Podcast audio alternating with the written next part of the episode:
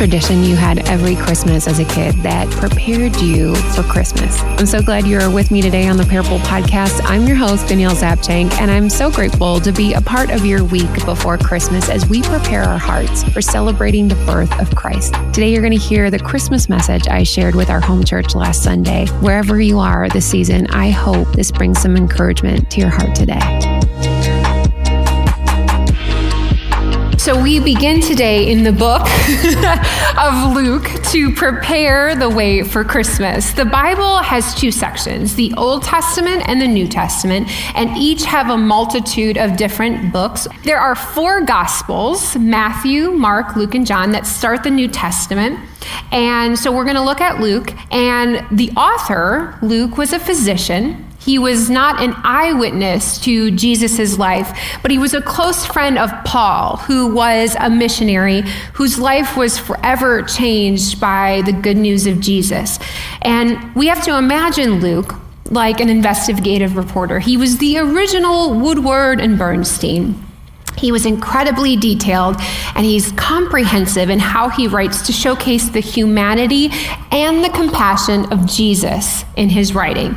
So we're going to look at the prequel to Jesus' birth today, and Luke is the only one out of the four Gospels that wrote about Elizabeth and Zacharias. And so, why did Luke feel the need to make their story a part of his gospel? And how does it prepare us and the way for Christmas? Elizabeth and Zacharias were this couple who really wanted a child. They were at an age, though, that they realized that this is just never going to happen for them. It was devastating because legacy, family lineage, the big family tree was incredibly important. One day, Zacharias was chosen to do the duties of the temple in Jerusalem, which is a huge deal. This was a once in a lifetime job where you were able to go and light the incense. So, our modern brains, we think of the temple like a church setting like this. But the temple itself, it was divided into so many different spaces areas for just the women, for those people who were sick and had leprosy, for the men. So, to understand a place like this, there was this giant wall around the temple. And the western wall alone was the length of four and a half football fields. This was huge. So inside there was these large courtyards, and in the centermost part stood the temple, which was 10 to 16 stories tall. And every day, this chosen person, Zacharias, would enter and light the incense where the sanctuary was. Now, just beyond the sanctuary in the temple was this giant, very thick curtain. And then there was the Holy of Holies in that space. That is where the Spirit of God rested. And only once a year did the high priest go into that space. We learned in Women of Westridge, uh, one of our studies a while back, that they would actually tie a rope around the high priest's ankle. So, in case he didn't do anything correctly or as to the law of the temple, and God just struck him dead, they could pull him out it's, it's crazy, right? So there were so many barriers and rules of how people honored God at the temple, so much separation. Yet on this day, God was preparing the way for something new with Zacharias. So he was lighting the incense and the candles, and he felt like someone was standing beside him. And sure enough, there was an angel to the right of the incense. And I don't know about you, how you grew up, or like how um, you are at home with your family, but our, our son, he likes to hide around corners very still and just wait for us to really shock us. Um, it's scary. So I can imagine Zacharias, he just like is so excited about honoring, making sure everything is just right. And then all of a sudden he's like, whoa, like what is happening? And it says he was scared. After reading about all the angels that came to Mary and Joseph and the shepherds through the birth of Christ, there's always this sense of shock and fear. And so I doubt it was just like some guy being like, hey, he just has a halo. I, I don't think it was like that. I mean, who wouldn't jump a bit when there is this otherworldly creature in front of us? This was the angel Gabriel. He was like, whoa, whoa, Zacharias, calm down. Don't be afraid. And Zacharias, he wasn't a head priest or anyone special, a prophet. Because of this separation, really nobody had experience one on one with God. Yet, God sent a messenger to talk to Zacharias to explain that the prayers that they had so desperately prayed for about having a baby are going to come to fruition. And not only will he and Elizabeth have a baby to continue this family line, but this baby is going to be filled with the Holy Spirit. This baby will fulfill a prophecy to be God's forerunner, to prepare the way for Jesus, the coming Messiah. And that baby's name is going to be John. It sounds almost impossible.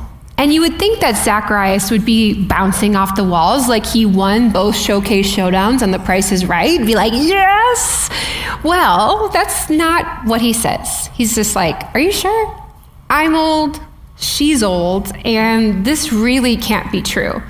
And just to pause here, when I read these Bible stories, I'm like, well, definitely I would be like, yes, God, of course. But you know, the angel is giving him a literal message of what he wants. And I, I'm like, do we obey? Well, Zacharias didn't. And that's why I love what God did here with the reality of his response. Because the angel, Gabriel, was none too thrilled. And he said, I was sent here to talk with you and bring you this good news. Because you didn't believe my message, you will not be able to talk not another word until you experience the fulfillment of my words. Whew, okay, and with that, Zacharias, he's now mute. And the other men outside the temple are kind of like, does he not know how to use a lighter? I'm not really sure what's happening. And eventually, Zacharias comes out and he's just kind of motioning with his hands. No words are coming out of his mouth they realized some kind of vision had happened. And so Zacharias went home to the hill country to be with his wife Elizabeth, who soon became pregnant. So, just from this first passage, what can we learn from this story to prepare our way for Christmas? I appreciate Luke's writing here. He said they were good and just people in God's sight, walking with integrity in the Lord's ways and laws. Yet, they had this sadness. Due to Elizabeth's infertility, they were childless. Elizabeth and Zacharias, they were just average people. They followed all the requirements of the temple. They were involved. They loved God. They loved each other. Yet, they had this sadness. Isn't that so helpful for those of us that have a relationship with Jesus? It's comforting that we can have God in our life, but we can still be in a place of yet. We can have the goodness of God, yet the reality of the world and our situation is very real, it's very raw, and it pulls at all of our emotions. It says that they were both childless. And I think what Luke is trying to say is that they both felt the weight of this. It wasn't just something that Elizabeth had hoped for, it spilled into Zacharias' life, and it was a mutual desire that just didn't happen. Both of them were quite old, and that is the Bible's words, not mine. But most likely, Elizabeth reached an age where she's just like, you know what? Kids are out of the picture. In 2021, a study found that 41% of adults are reported an increase of worry during the holidays. And I don't that number isn't really surprise free. I do think it should possibly even be higher. Depending on the season of our life, we can all have something that we can point to, right? Maybe it is medical situations. You're caring for a family member. You're trying to afford gifts or food for Christmas dinner. You're looking to the seat next to you, wondering, where is the person that was always there? There's the anxiety of dancing around dinner table discussions with family members who feel the need to ask a barrage of questions like Are you dating? Well, why aren't you dating? Shouldn't you be married by now? Are you having kids? Well, why aren't you having kids? I mean, how many Passover celebrations did Elizabeth and Zacharias attend and get asked, So, when are you two having kids? That's my life hack for you today. Don't say those things at Christmas. You're welcome, okay? I remember as a kid desperately wanting to have this big old fashioned Griswold family Christmas when we would visit our extended family. And I hoped every year that when we arrived at my grandparents' house that somehow it would magically change. The mood definitely did when alcohol was flowing and someone, many people, decided to air their grievances about their childhood. Blaming and yelling and crying would ensue. And then we'd find our coats and we'd leave. And we'd do it all again on the next holiday. Depending on your season of life, there are mixed, mixed emotions, right? There's worry wrapped up in our yet. When the holidays rolls around, sometimes it's underlying, we don't even realize it's there. Sometimes it's on display. We want the joy and the gratitude and the celebration, but if we don't prepare our hearts, the yet, we may miss Christmas entirely because we're just going along with the seasonal activities. So you can prepare the way for Christmas by defining your yet. The beauty is that even in there yet, God decided to use Elizabeth and Zacharias, average people who had desires that didn't play out. They were at an age where the world had written off, and they lived in this atmosphere of upheaval and social discontent brought on by Caesar Augustus. The Israelites, they were promised a future king, but he's nowhere in sight. And so God sends a heavenly messenger to share the good news of God with Zacharias this lowly, humble person, just hoping to honor God on this one day by lighting incense, was the first person in the New Testament that ever encountered an angel. It's hard to match up what we know with what we believe. And this prequel of Jesus' birth and what happened has such mystery around it. And the message is important that even in our average day to day life, our yets, God sees us. He sees the brokenhearted, He sees the unlovable, the curious, the hopeful, and the hopeless, just like He saw Elizabeth and Zacharias. Secondly, as we prepare the way for Christmas, we need to check our unbelief. Zacharias went into the temple that day probably excited that this was his time to finally be able to serve in this way, but he had this yet still gnawing in his heart. What caused his unbelief when Gabriel told him the news? I don't know exactly. I mean, it's quite possible he was just in shock, right? But I have a couple of reasons of why we could have unbelief like Zacharias. We think too logically, right? Our human brains can't comprehend all of God. So he's just like, I'm old, she's old. How, how is this physically going to work? We just can't process through that. Another is that the belief, you know, it is what it is. Things are never going to change in our life, and I'm just going to continue to go about it. And I don't think God cares enough. Others are thinking, maybe not for me. Why believe when there are just too many people in this world walking through pain, experiencing loss, and there's nothing I can do to change that? Maybe you've heard, you've like been in church for your whole life. You've heard these Bible stories. You've heard people say these things, and you've heard it, but you've not made this belief in your heart. Zacharias grew up hearing the prophecies. He understood the Old Testament, which is the Torah. He had all the knowledge. He did all the temple customs, but when posed with the opportunity, it's possible he could just not acknowledge it in his heart. Gabriel said, Your son is the one who will fulfill this prophecy. He will be the Lord's forerunner, the one who will prepare the people and make them ready for God. It's a lot to process.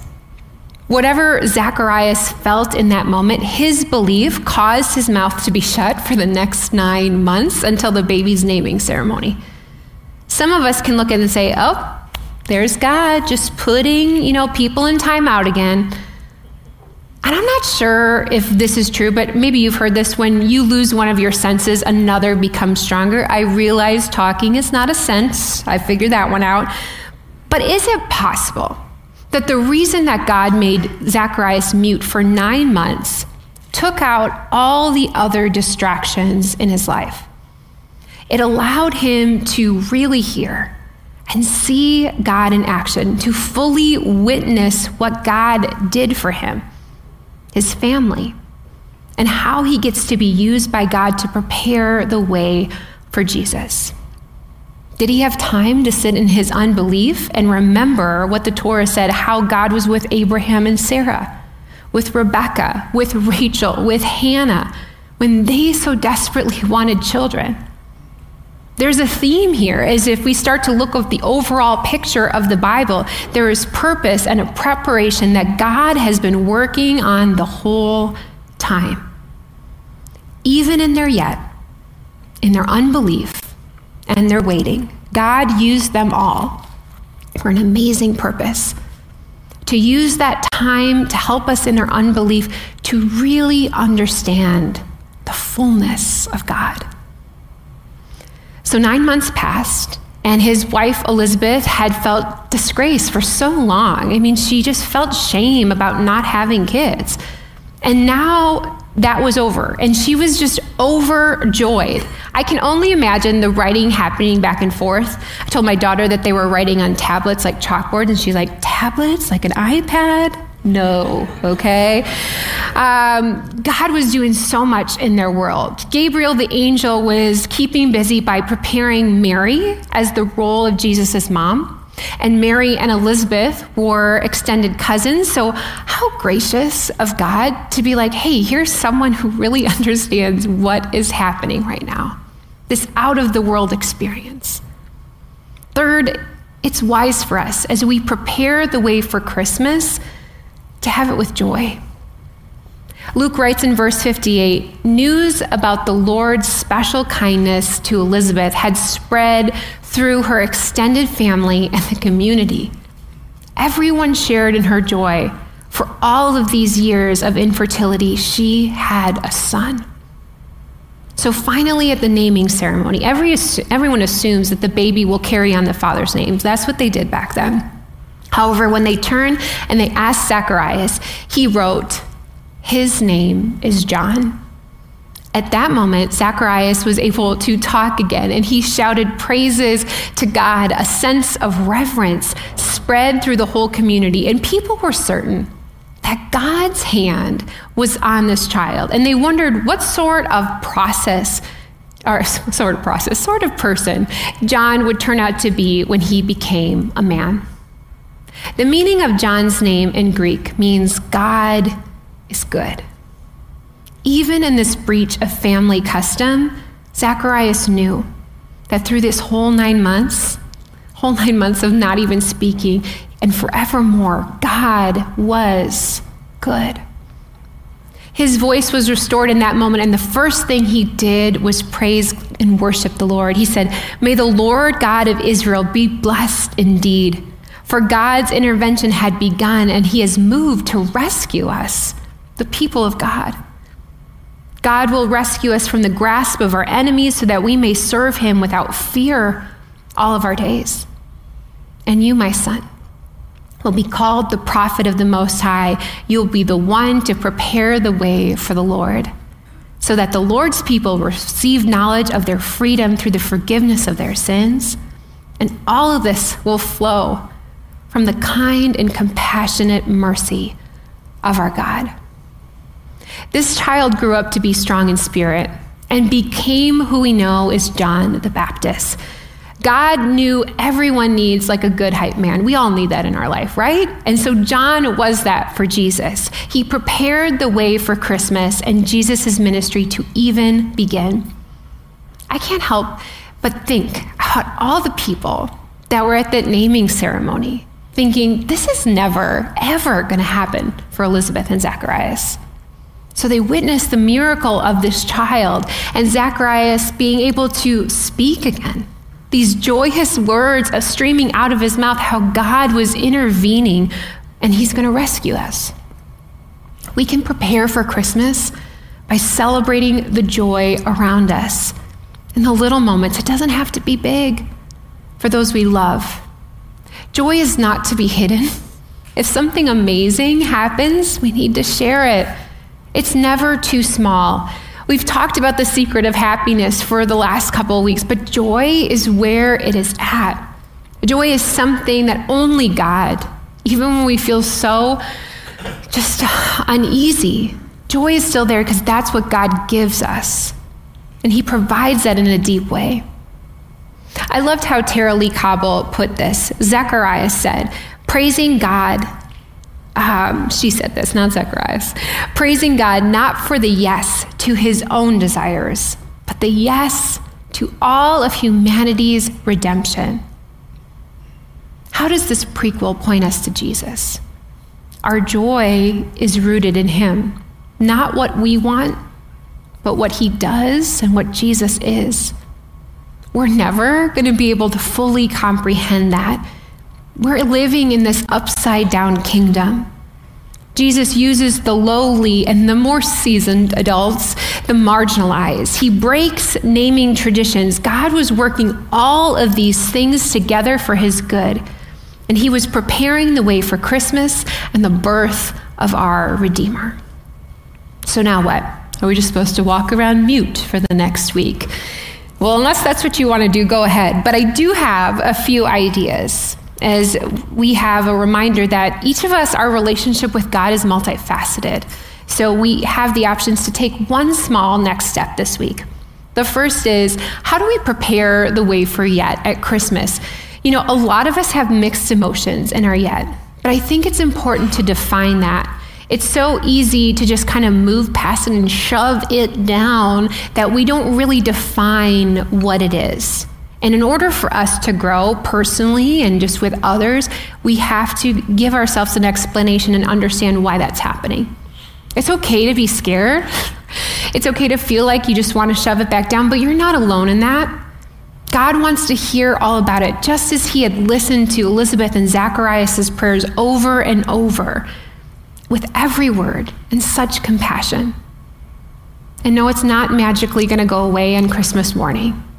So we need to set expectations that we need to be on God's timing and not on ours. That's really hard. How do we prepare the way for Christmas if we have unbelief? First, I think it's so important to recognize it's okay to wrestle with our faith. I mean, this is a lot of questions. We really want to make it our own. And so I, I became a Christian when I was in sixth grade. So I've heard all of the language around church. And so I hear this thing all the time, just like, I just want to be fed. I just want to grow. I want to be fed in my faith, either at, at Christmas or at church. Or I said that all the time. But I had this analogy in my head. If we go to the grocery store, if we go to a restaurant, and they bring out the food, or you take it home, like who does the work? Like the restaurant person isn't going to start feeding you. I don't know that's like super weird. Like we have to do it for ourselves. We prepare the food in order to be fed. So we have to get in and do the work. We have to read our bible. We have to pray. That's how we're going to be fed. Maybe it's reading through the story of jesus' birth this week. Just trying to understand see what god's trying to show you through that and just asking the questions of have I made this story just in my head or is it a part of my heart? And how do we prepare the way for Christmas with joy? We prepare for Christmas to understand the meaning of this moment. What is the significance of Jesus' birth? Because if we do that, everything else falls into perspective. So if we see the joy, share it this week celebrate others like Elizabeth and Zacharias' community did. That's so important. Maybe it's reading Zacharias' song that he sang after his mouth was open. There's a whole portion that I didn't read. Luke's writing points us to the eternal gift that God has in store for all of humanity. Whatever you decide this week, and it's just one small step, whatever you decide, how can you prepare the way for Christmas in your own heart? I don't believe that you'll regret it. The good news is that God sent his son Jesus on Christmas. And we get to hold tight to that Jesus entered in and he became one of us. There is no more separation between us. And so we can sing hallelujah, praises like Zacharias. Soon he will be coming, and he has prepared the way for Christmas in our hearts. Well, there you have it. I have really enjoyed studying the life of Zacharias and Elizabeth this week. For our time of reflection, I kind of gave all those away in the message. So, my one for you is what do you need to do this week? What's one step either to check your unbelief, to uncover your yet, or to find the joy. I'm going to put all the details in the show notes at daniellezapchenk.com. Again, I'd love to connect with you. You can find me on socials on Instagram and Facebook at Danielle Zapchenk. And just a big thank you. We have reached over 5,000 downloads on the Parable podcast. And I'm just grateful that you choose to listen every single week. And I am just excited what God is doing in my heart and in yours about people's parable story. So again, subscribe wherever you listen to podcasts, whether on Apple, Spotify, or on YouTube, or share the show with a friend. That's really how these parable stories get heard by sharing and encouraging others. Thank you to my technical producer of a husband, my Christmas elf, Eric, for editing this podcast. That's going to do it for today. I'm grateful. I'm so grateful, really, that you took the time to spend it with me. Remember, your parable showcases a God who was preparing your story from the very beginning. Merry Christmas, and I will see you back again next week on the Parable Podcast podcast.